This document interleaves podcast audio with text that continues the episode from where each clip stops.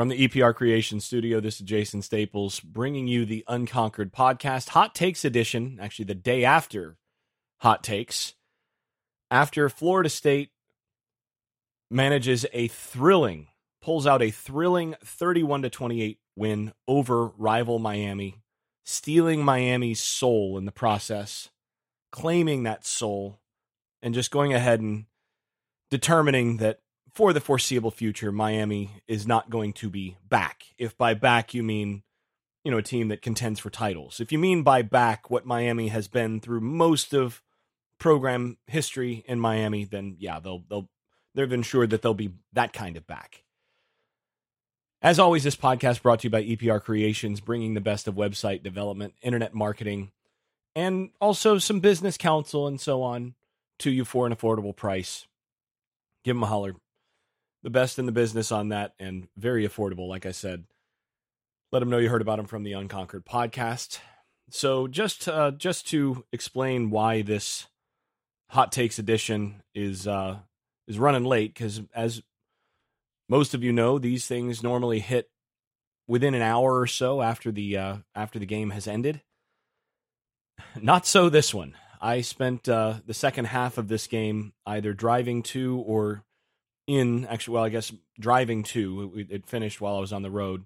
Uh, we've got a, had about an hour drive in driving to the emergency room with uh, one of my children. So this was uh, a, long, a long night and uh, an interesting uh, interesting situation. Actually i'll, I'll it's worth I, I, taking a moment to give you some sense of my experience of this version of this year's episode of the Florida State Miami rivalry.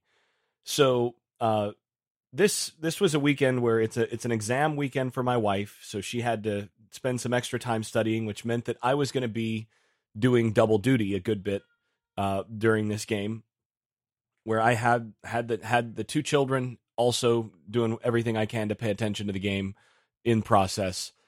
So things things are going well initially. You know, children are having fun. I'm I'm able to pay attention, and Florida State gets off to as good a start as you could have asked for. And that that was one of the main points, one of the key things that I, I highlighted in the uh, in the preview podcast is that this was a Miami team you really need to start well against because of the way that they are such a momentum team and such a momentum offense in particular You've got to get them knocked off of their balance, and and and Florida State, I felt needed to come into this game and win that first quarter and get into a position where they could hang on against the Miami team that has been uh, hot and cold all year. And you, you, the better off, uh, better that you start that game hot. This is the way that North Carolina beat Miami. Start out red hot, get a bit of a lead, and then hang on for for dear life. Well, that's sort of how this looked like it was going to start. And Florida State was off to a great start, up 17 to nothing. At that point, the win expectancy was 80, 89.5% for Florida State. And, you know, I'm feeling pretty good about life at this point. I mean, you know, my, my, the, the two kids and actually enjoying seeing a little bit of the game. Uh, they're piling on me on the couch at different points. I'm having to pause things periodically to read a book to the younger one. You know these sorts of things. It's it's the way things work at this point. That's that's all fine. But at about the six minute mark left in the second quarter, all hell broke loose. So this was right around the time Florida State missed a 52 yard field goal, which, by the way, I think it was the wrong call to kick the field goal there, given Florida State's uh, history on kicking this year. Basically, their their kicking game this year on longer field goals. I, I didn't like that call to go for it uh, to kick that. I would have preferred either go for the first down. I think it was fourth and four there. Uh, go for the go for the first down or punt it in that situation. And I'm not generally in favor of punting in long yardage situation or in uh, in situations where it's a call between a, a, long field goal and a punt. Normally, I'd say go for go for the field goal or go for it. But in this case, because you've got a, a punter who's done a pretty good job of of pinning teams and your defense is playing really well, I actually disagreed with that call. It's one of the few few fourth downs that I, I disagreed with. And analytics probably say go for the field goal there, but you, you kind of have to know your uh, your field goal kicker's capacity there, and I, I, just didn't feel real good about it. But anyway, I was well, it's the first thing that I really didn't like. so far. Well, that was the least of my worries very soon. I mean, I think it was during the commercial break for that that uh, the younger of the two children, who's what 13 months old, just about to turn 14 months old, uh, so going over to uh, spot in the in the living room shouldn't shouldn't be pulling stuff around, and so I no I, I, I well, that kid you know doesn't respond real well to that you know in terms of being being told not to do something, and eh, you know you get a little bit of that. That's what happens. And so the older older child comes over and decides, oh, I want to comfort comfort the younger one, and so gives a hug, and it's okay, that's okay. And then, as often happens, the older child, who's about two and a half, uh, when that older child is is hugging the younger, well, the hug turned into uh, basically a wrestling hold that went into the ground. Is you know affectionate, but you know before too long you got older child basically in a headlock hugging the younger child on the floor. So I'm stop that. No, no, no, no, stop. Look, look, you guys are you're gonna you're gonna hurt your your sibling here. So older child rolls off, younger child goes to get up, and older child decides to resume the hug slash wrestling position from behind, which then causes the younger child to faceplant into the side of the coffee table. I get up and I'm not uh, thrilled, uh, very unhappy with the uh, decision of the older child at this point, and grab the older child to take take the kid to sit in the corner. And I look back, and younger kiddo is standing there bleeding from the mouth like a stuck pig. Now I've got two children screaming and distraught because I was um I, I expressed my displeasure to the older one as I was taking taking kid to the corner. But now I'm seeing this kid bleeding all over the rug and everything, and I've got to figure out where this is coming from. I determine the lip is split pretty badly. I'm, I'm immediately carry the kid to the to the bathroom floor, and now I'm on the bathroom floor covered in my child's blood on my arm and all this, trying to staunch the bleeding and figure out what's going on. I figure out, I look at the lip, and it's like, oh man, this is this is probably an ER visit. Great. And I look out I look out the doorway of the bathroom as I'm, you know, talking with the older child, trying to keep things calm. And right at that moment, I see Miami score. You gotta be kidding me. They talk about things just taking a turn. So now it's 17 to 7, and it's looking like I have to make an ER visit. And so at this point, I'm trying to get the kids set up to. I got to feed the older one before I go. I've got to set some things up. Uh, so my uh, my my mother, who's in town at this point, arrives at the house to help, and we get the kids to down. Uh, we get the kids at the table to eat a little bit, keeping it liquid for the younger because odds are they're going to have to use sedation when I get into the uh, into the ER, and I quickly eat what I can and start preparing to leave. Florida State at that point gets down inside the red zone, has to settle for a field goal. I look up and it's like, man, it looked like they were about to score a touchdown. So they go into halftime at 20 to 7, but I kind of feel at that point like, man, they missed an opportunity. This game should be 24 to 7.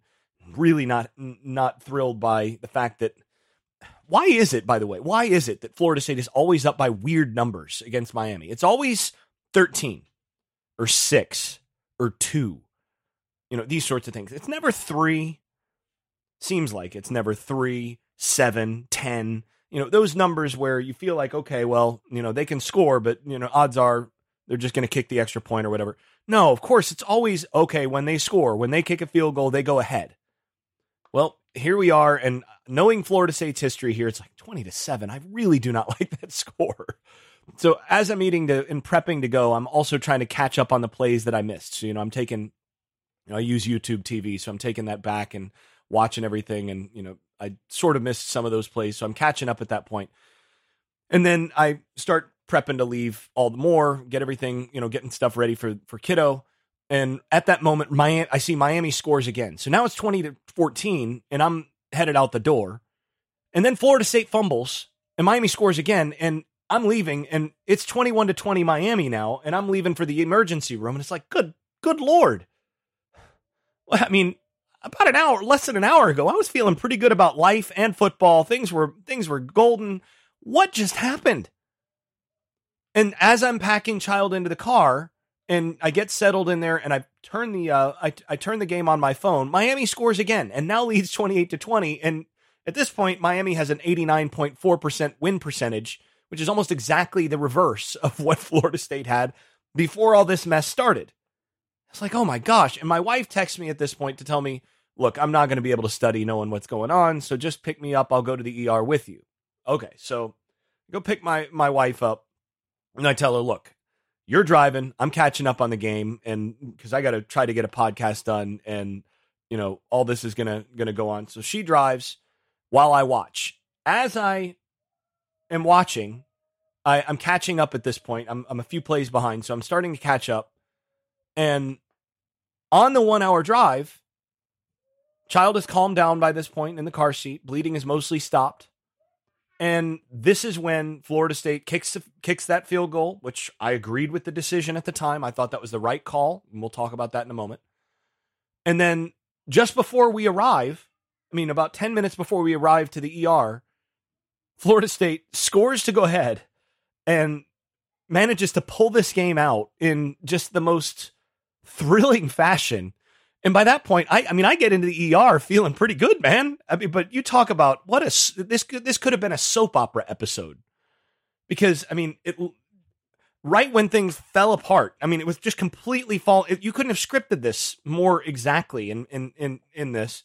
That right when everything was absolutely falling apart in the Staples household, it was falling apart for Florida State on the field. And right as things were starting to get to where we were about to get things normalized and get things fixed things normalized and the world things get things the, the world went right on the field for Florida State. So ay ay ay what a what a scenario for me. This is a game that I will never forget for a variety of reasons.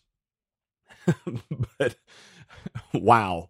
So I know many of you are not all that going to be all that interested in the uh, the soap opera that was the Staples household, but some of you, especially those of you who are parents, will appreciate the the combination of uh, emotional states as things went in this uh, in this game. And now getting to actually discussing the game, and as always, this podcast brought to you by Louis Marquez of Keller Williams Realty in Jacksonville, Florida.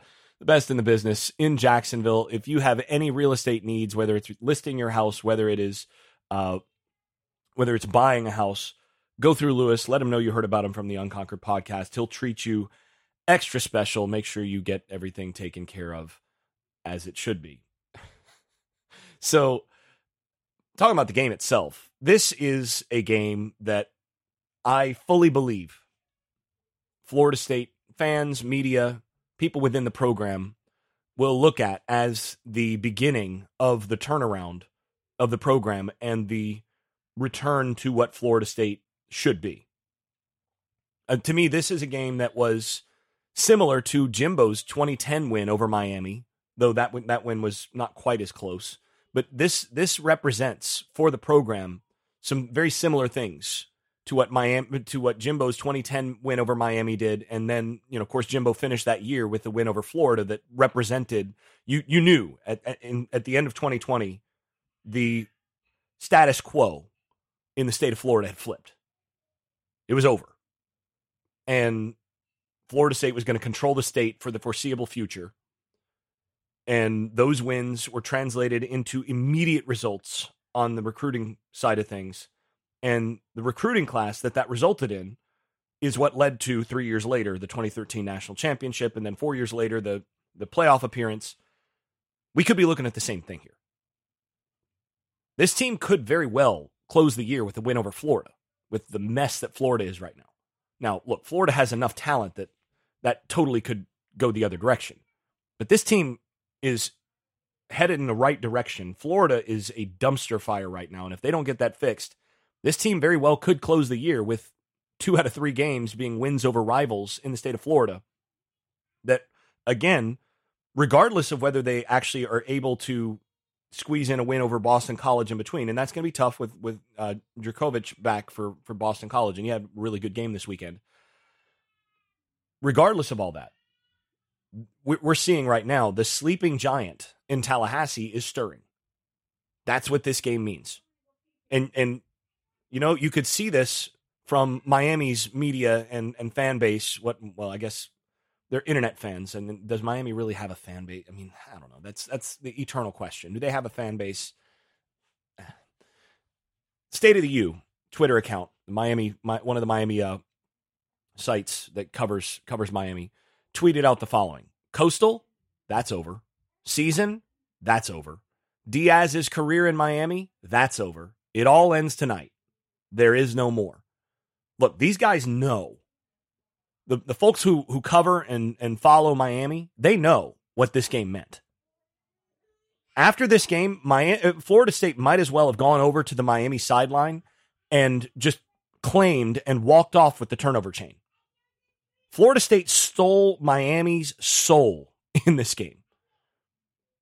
And after all the mojo that, that Miami has had over Florida State over the years, and you could still see it in this one. I mean, what in the world was that that fluky, lucky deflection for a touchdown? Mike Harley catching that touchdown. Uh, I mean, you watch that and it's like, yep, it's Florida State, Miami. That's what happens. How? How does that stuff keep happening? And yet, Florida State in this one reversed that. This game was a reversal of all that negative stuff that Miami has always been able to do, that has always broken Miami's way in these games. I mean, you go back to the Jarmon Fortson uh, play in 2009, all the missed field goals for Florida State in this series. The 2017 debacle where you had the uh, the win, the one on one vertical win, you know, the the fade at the end of the game to win that for Miami. I mean, with very few exceptions, Miami has has owned the last drive games in this series. I mean, there, there have been a few exceptions to that, but by and large, things have just broken Miami's way over and over and over again in this series.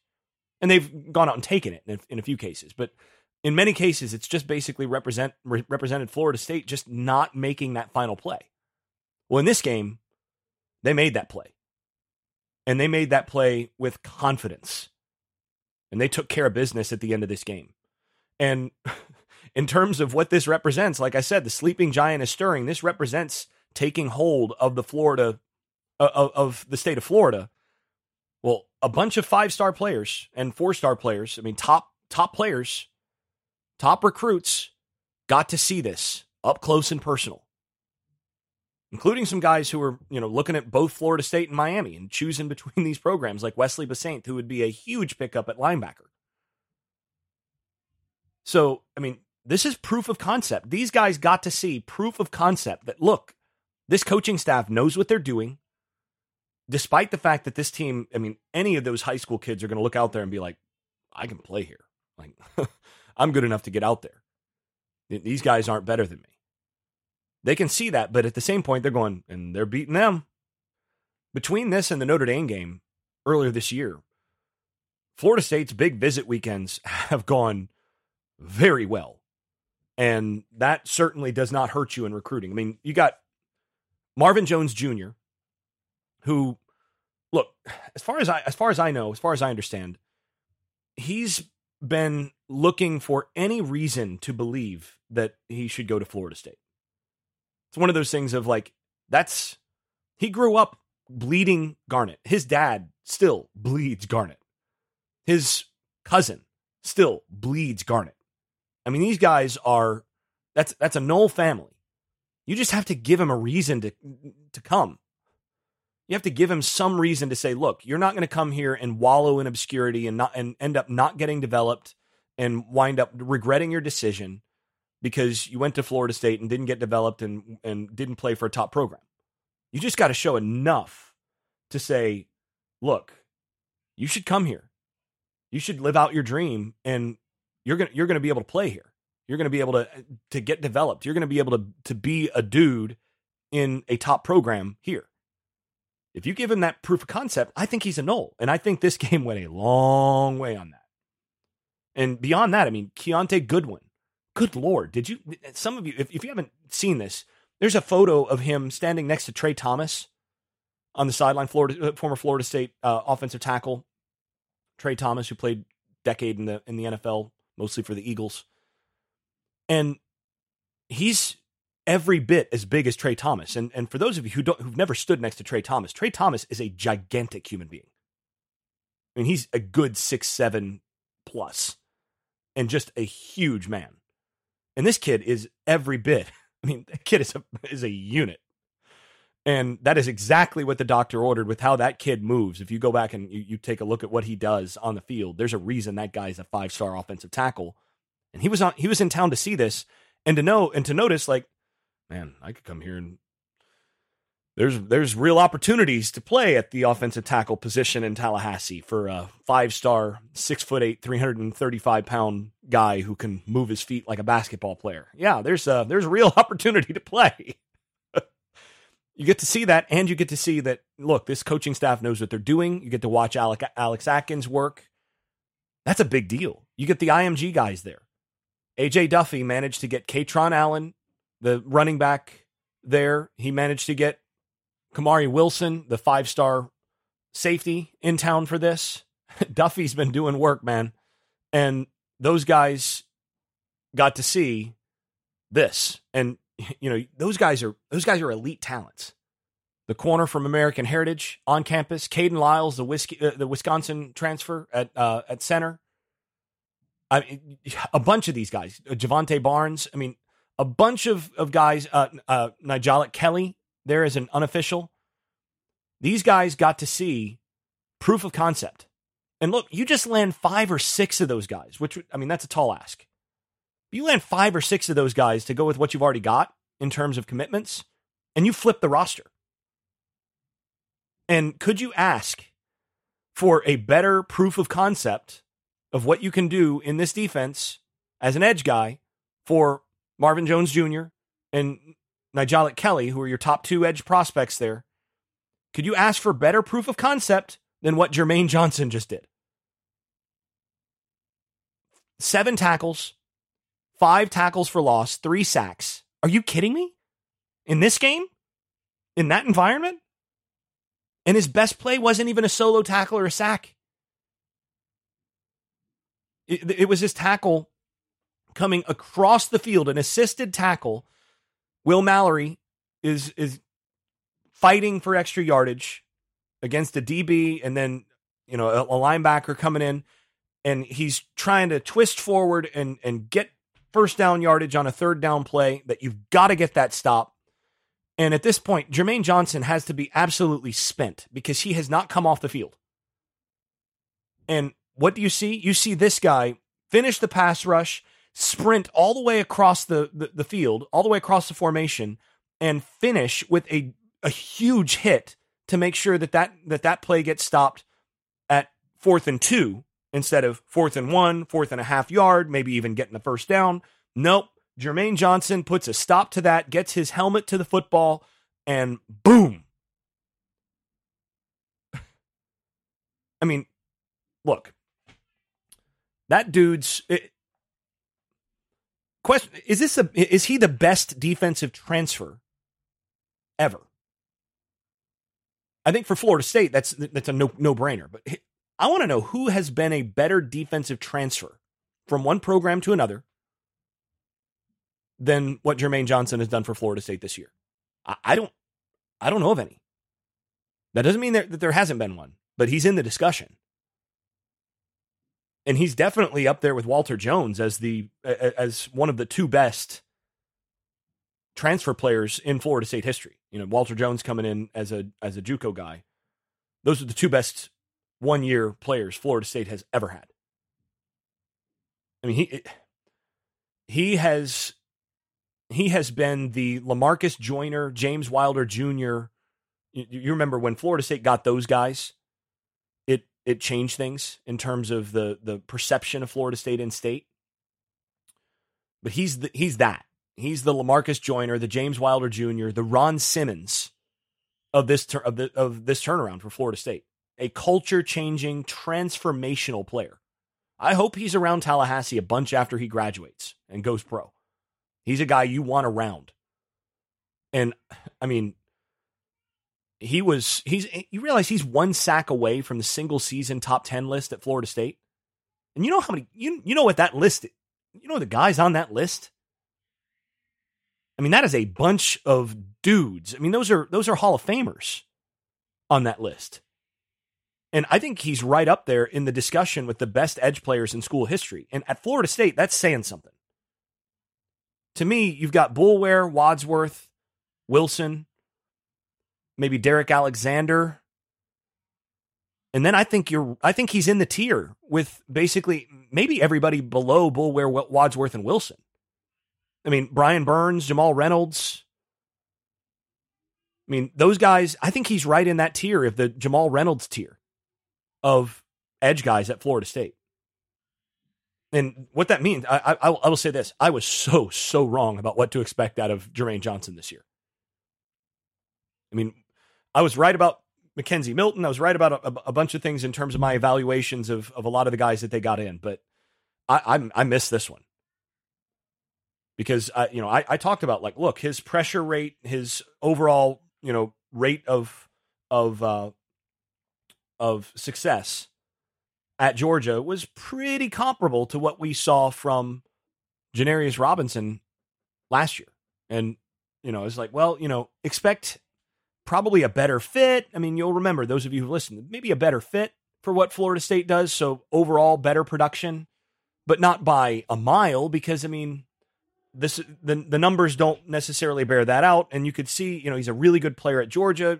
Put that on tape, but you know, given that Florida State's replacing really good overall talent, are they going to get that much better pr- uh, production out of him? well, boy, was I wrong. And to, honestly, it's all about how hard he plays. And you know, Tom Block tweeted out. Uh, he, he, responded to something that I said uh, yesterday, where he said that one of the one of the guys at the uh, on the coaching staff had basically told him. He said, "We expected, we knew he'd be good on the field we had no idea he would be the hardest working player on the team. And that's what he's brought. The the most impressive thing about him might be just the way that his motor does not quit. He just does not seem to get tired. This guy could have played on any of the dynasty teams and would have fit in with that culture. No question. And he already carries himself and plays like a professional. He he just he's, he's a pro, dude.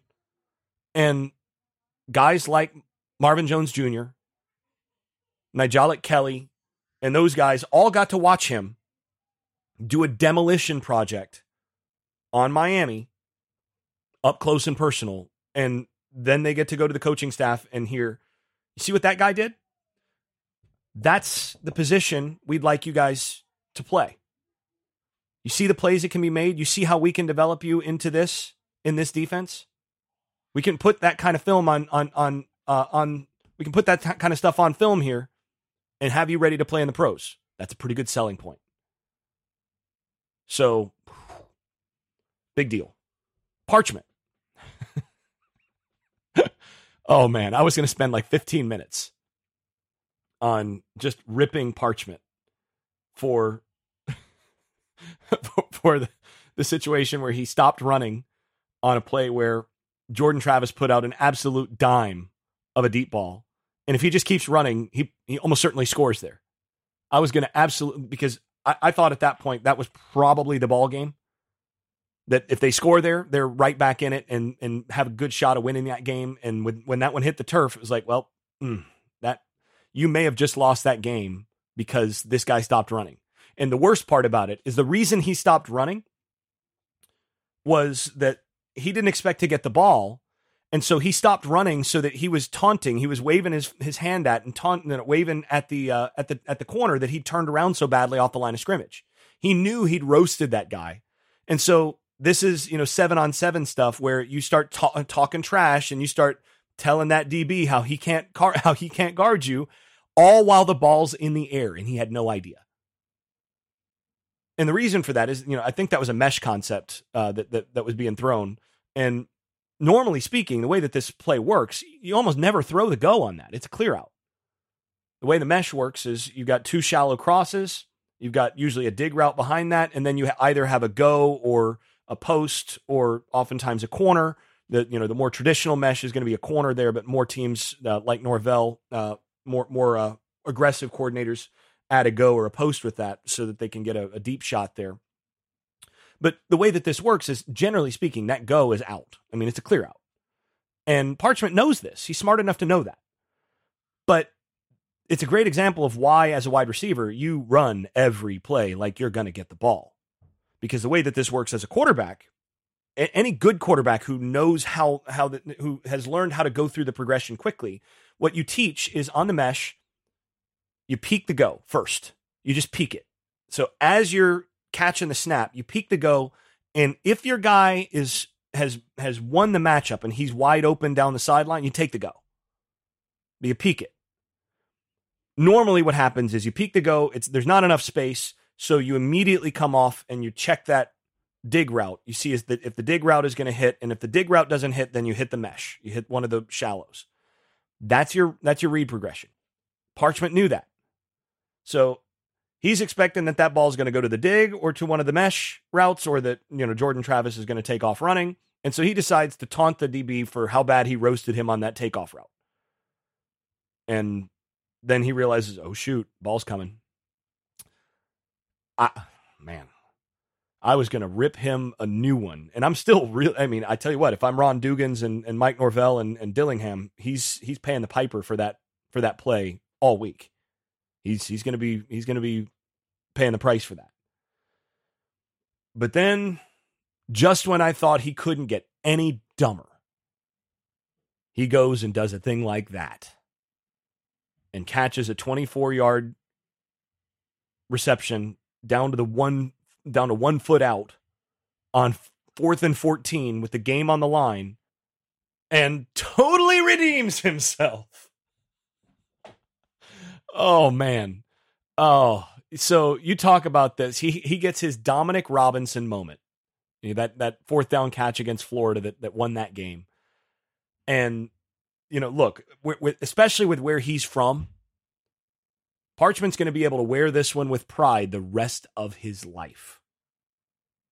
Good for you, son. Son, good for you, young man. That that was a play, and that's something you know, and a great dagger concept there, uh, in terms of the call.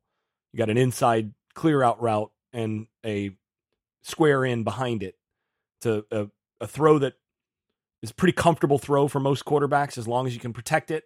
And it's a throw that's gonna break open with the receiver uh, coming inside like that against a lot of zone stuff, and, and you're still running away from man. So you got a shot there. It's a good concept in that situation. But good on you, Parchment. good on you, Andrew Parchment, for redeeming yourself the way that you did. And that brings us to Jordan Travis, who look, he does he he has had limitations. He does have limitations as a quarterback, and he he he knows that. That's one of the reasons why he's be, become a good quarterback is because he recognizes and he knows his limitations. That's why he doesn't turn the ball over a bunch. If you've got a quarterback who has certain limitations and he knows the limitations he has, you've got a guy who can be a good player. And this game proved that he has developed as a passer. Is he a, a you know an NFL drop back passer? No, no, no, no. He's still got lots of room to grow, no doubt. But this game showed that he has improved and is developing in that department. You could see the confidence there. And he won this game with his arm, not with it, not with his legs. Now, he kept things alive with his legs. But 18 to 26 for 274 yards, 9.3 9.45 uh, 0.45 yards per play on dropbacks. So every this is on pass attempts. He was sacked 3 times. So including sacks, he's 9.45 yards per play as a thrower. And his win percentage average on dropbacks as a thrower, again, this is on on pass plays, 61%. You have a quarterback that basically does what he did statistically, you're going to win 61%. Tyler Van Dyke, who came in red hot, scorching hot, 31% on that, on his day. So I tell you what, Jordan Travis, he just keeps doing keeps doing it. And he did it with his arm. I mean, look at that last drive. Dropped a dime on a slot fade, which I love that. I've always loved that concept, and I've talked about it multiple times on this show. That as, as a guy who you know coaches quarterbacks, I love that that concept because it's a it's just such a, an easy throw for a quarterback for a lot of bang for your buck, and so he, he gets that, and then again that dagger concept to win it. That that's a throw. Look, it's a it's a throw a lot of quarterbacks can be comfortable with, but you still have to throw that on time to the correct window, and he nailed it. That, I mean, that was a big time throw in a big time situation. And look, the dude is a flat out baller. And he just finds ways to put his team in position to win. You can win with guys like that. You get enough people around him and you can win games. You can win a lot of games. And he showed the other thing is that he showed leadership throughout this game. Even once he got banged up and had to go to the locker room to get his arm looked at, you you never felt that he got down. You never saw his head hang. You never saw the loss of confidence. That guy still believed they were going to win this game. It's a big reason why they did. So, just getting into a little bit more of the uh, nitty gritty here. Defensively, question is when was the last time you saw Florida State out hit a team like like they did against Miami early in the game? So those of you on Patreon, social media, Twitter, what, Instagram, whatever, Facebook, let me know. I, I want to know what you think. When was the last time you saw Florida State defense come out and play as physical as Florida State did in the first quarter against Miami? They came out and set an absolute physical tone with the Miami offense. They came out and they punched them in the mouth and they punched them in the mouth and they you know body blow you know body blow or two early on where you saw like whoa these guys have determined that they're going to come in and they're going to be the bullies. When was the last time florida state out hit a team like that? I, I, I actually don't have a good answer for that. I, i've been thinking about that. I don't know. 2016 maybe? Maybe? And they dominated the line of scrimmage I mean, Miami was 0 for 4 on power run situations. They the, the Florida State defensive line dominated that Miami offensive line, which has the second most starts of any offensive line, the second most experience of any offensive line in the country to uh, to the one at, at Minnesota. And they got dominated by Florida State's defensive line. And then beyond that, the defense forced turnovers. Multiple turnovers. And those early ones really mattered. Those two interceptions. Omarion Cooper, look, they they actually have a defensive back who can catch. How many games over the past three years would Florida State have won had they just caught interceptions? Had they when the balls that they had their both hands on that looked like easy interceptions? If they just caught those interceptions, how many more wins would Florida State have? Five, six, maybe more. And then after that, Jammie Robinson with another big, I mean, first of all, he came up and laid the lumber and then just happened that the ball fell into his lap, another big time pick. Those those plays set the tone for this for this game. And with the way that Van Dyke got hit early and then those two interceptions, that uh, that impacted him the rest of the game and it really impacted him for at least the quarter and a half uh, in in the first half. It wasn't until the uh, the the trick play basically that he was able to hit a wide open Mallory down the sideline that he started showing some signs of life and confidence. They got at, after him and they they affected his confidence and he was missing throws after he got beat up and then threw those two picks. You could see they they he was not the same guy. And that again, it was a good defensive game plan overall because they were able to hide some weaknesses.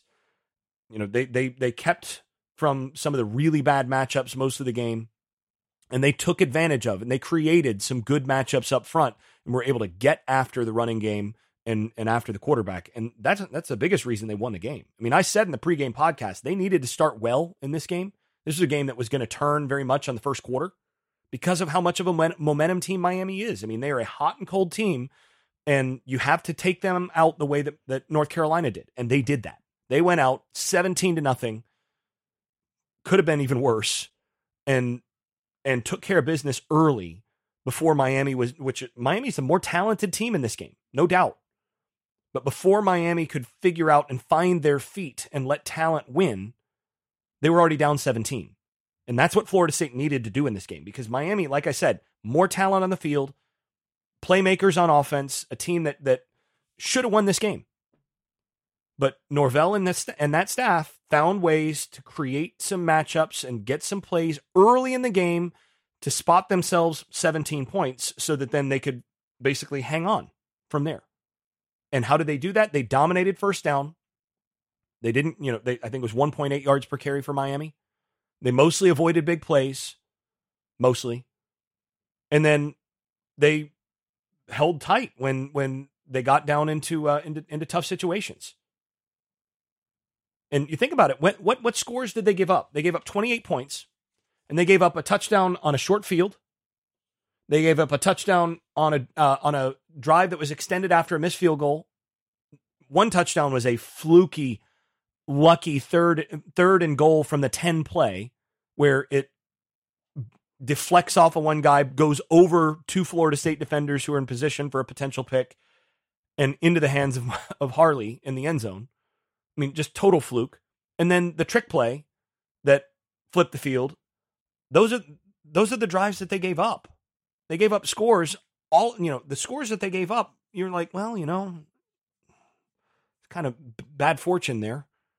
They handle their business defensively. 5.1 yards per play. Really, really good job by the floor or by the Florida State defense.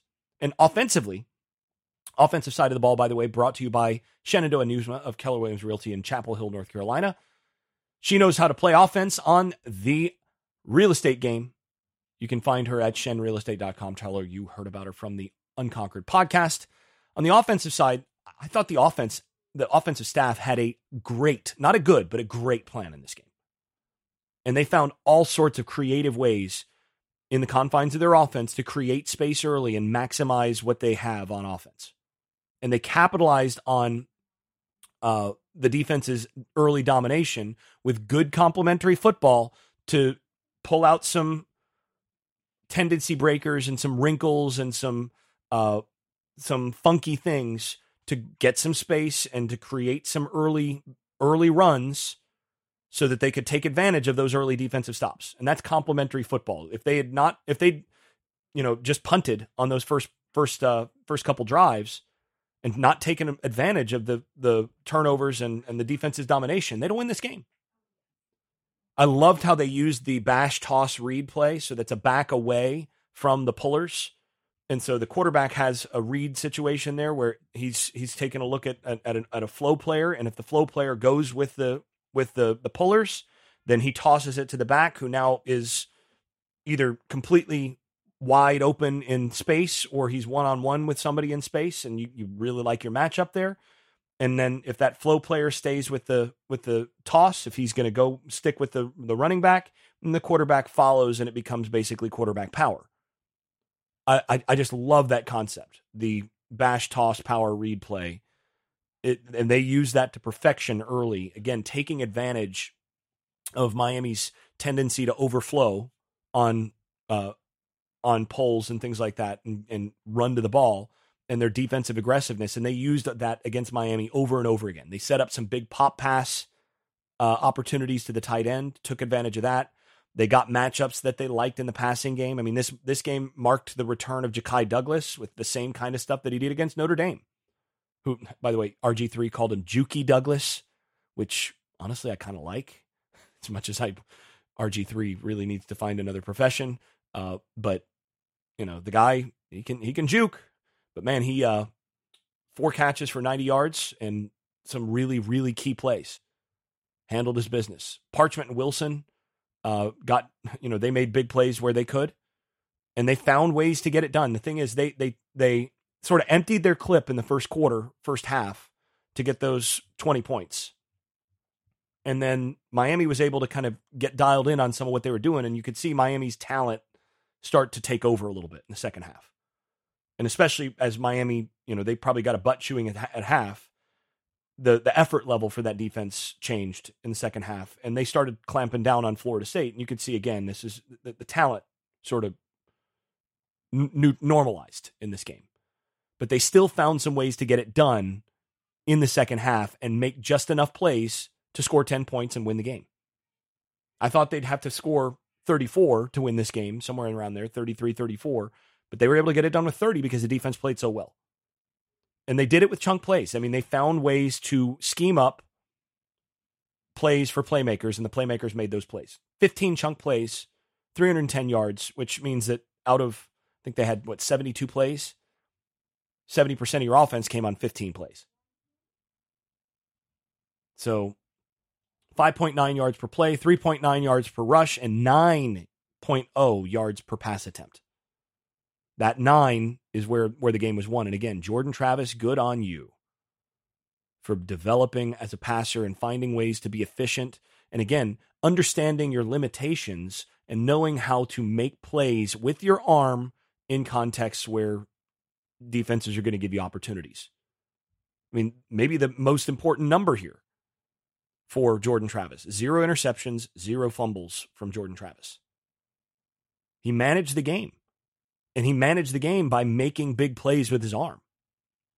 And, you know, also offensive, or also in terms of, of other things, just miscellaneous stuff. I thought the coaches, I thought the coaching staff made the right call situationally over and over again in this game. The one call I disagree with is a 52 yard field goal attempt. I think you have to feel confident in your kicker to make that call.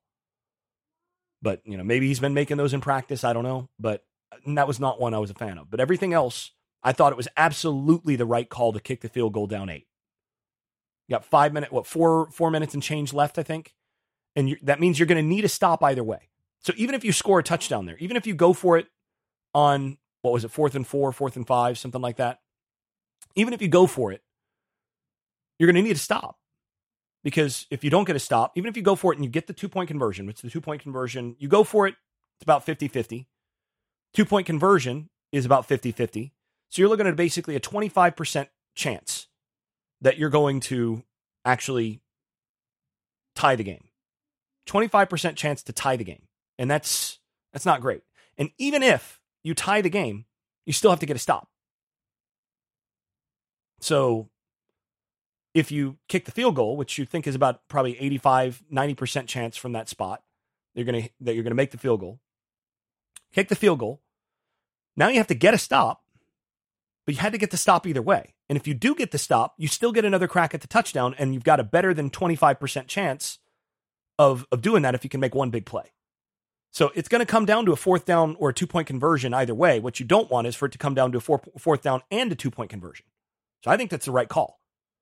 It did come down to a fourth down conversion again, fourth and 14. Good on you, Char- good on you, Andrew Parchment. Good on you, Jordan Travis. The other thing that I, think needs to be uh, recognized is don't overcomplicate the situation from one foot away. You're on you're one foot out on the goal line. A lot of coaches get real tricky, try to try to get cute there and actually, I this is something I critiqued the North Carolina staff for against uh, Pittsburgh. They got down first and goal from the two, and they got cute. And I actually said this uh, for Inside Carolina for my coverage responsibilities for that. I said, look, they should have in that situation, first and goal from the two. They should have just quarterback sneaked it because they're they're kind of inside the two. Four quarterback sneaks, and you're probably going to get two yards especially if you you know formation it just right and your quarterback just c- comes under center quick Tom Brady's gotten you know done this stuff for years. He's recognized that that's a uh, that's a under underused asset. And if you've got a quarterback who can you know who's got strong legs and who can run a little bit, you just let the offensive line fire off and let the quarterback find a find a space and you know you get a yard, you get a yard again, four quarterback sneaks and you should get in. And in this case, even with Miami doing everything they can to sell out, you're going to score. You get four quarterback sneaks, you're going to score. Don't overcomplicate the situation from one foot away, and they didn't. And this is also why, as a spread team, you still practice taking snaps from under center. So good for you, Mike Norvell. It also kind of points out that that was a really dumb decision from Manny Diaz and the Miami coaching staff, which should have told their defensive line, let them score.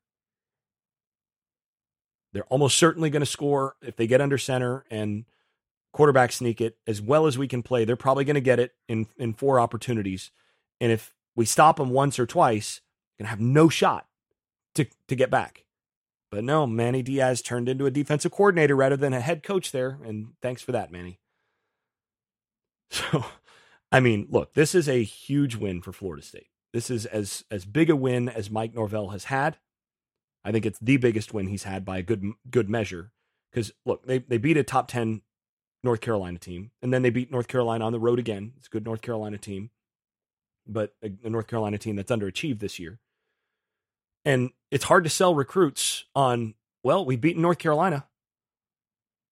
But when you're at when you beat teams that you're actively recruiting against every year, and Miami is one of those teams that you recruit against, when you beat that team, and that team was projected to be really good at the beginning of the year, and and they they've been selling a lot of buzz, and you know they've got national championships and all of that other stuff, and it's a rivalry game. You can sell that. You can say, look, we're a field goal away from winning against Notre Dame, who is one loss Notre Dame. Don't even mention the Jacksonville State game. But that, they're that close to potentially being in position for eight wins. Not that they can they can walk in now and tell recruits like, look, this is how close we are.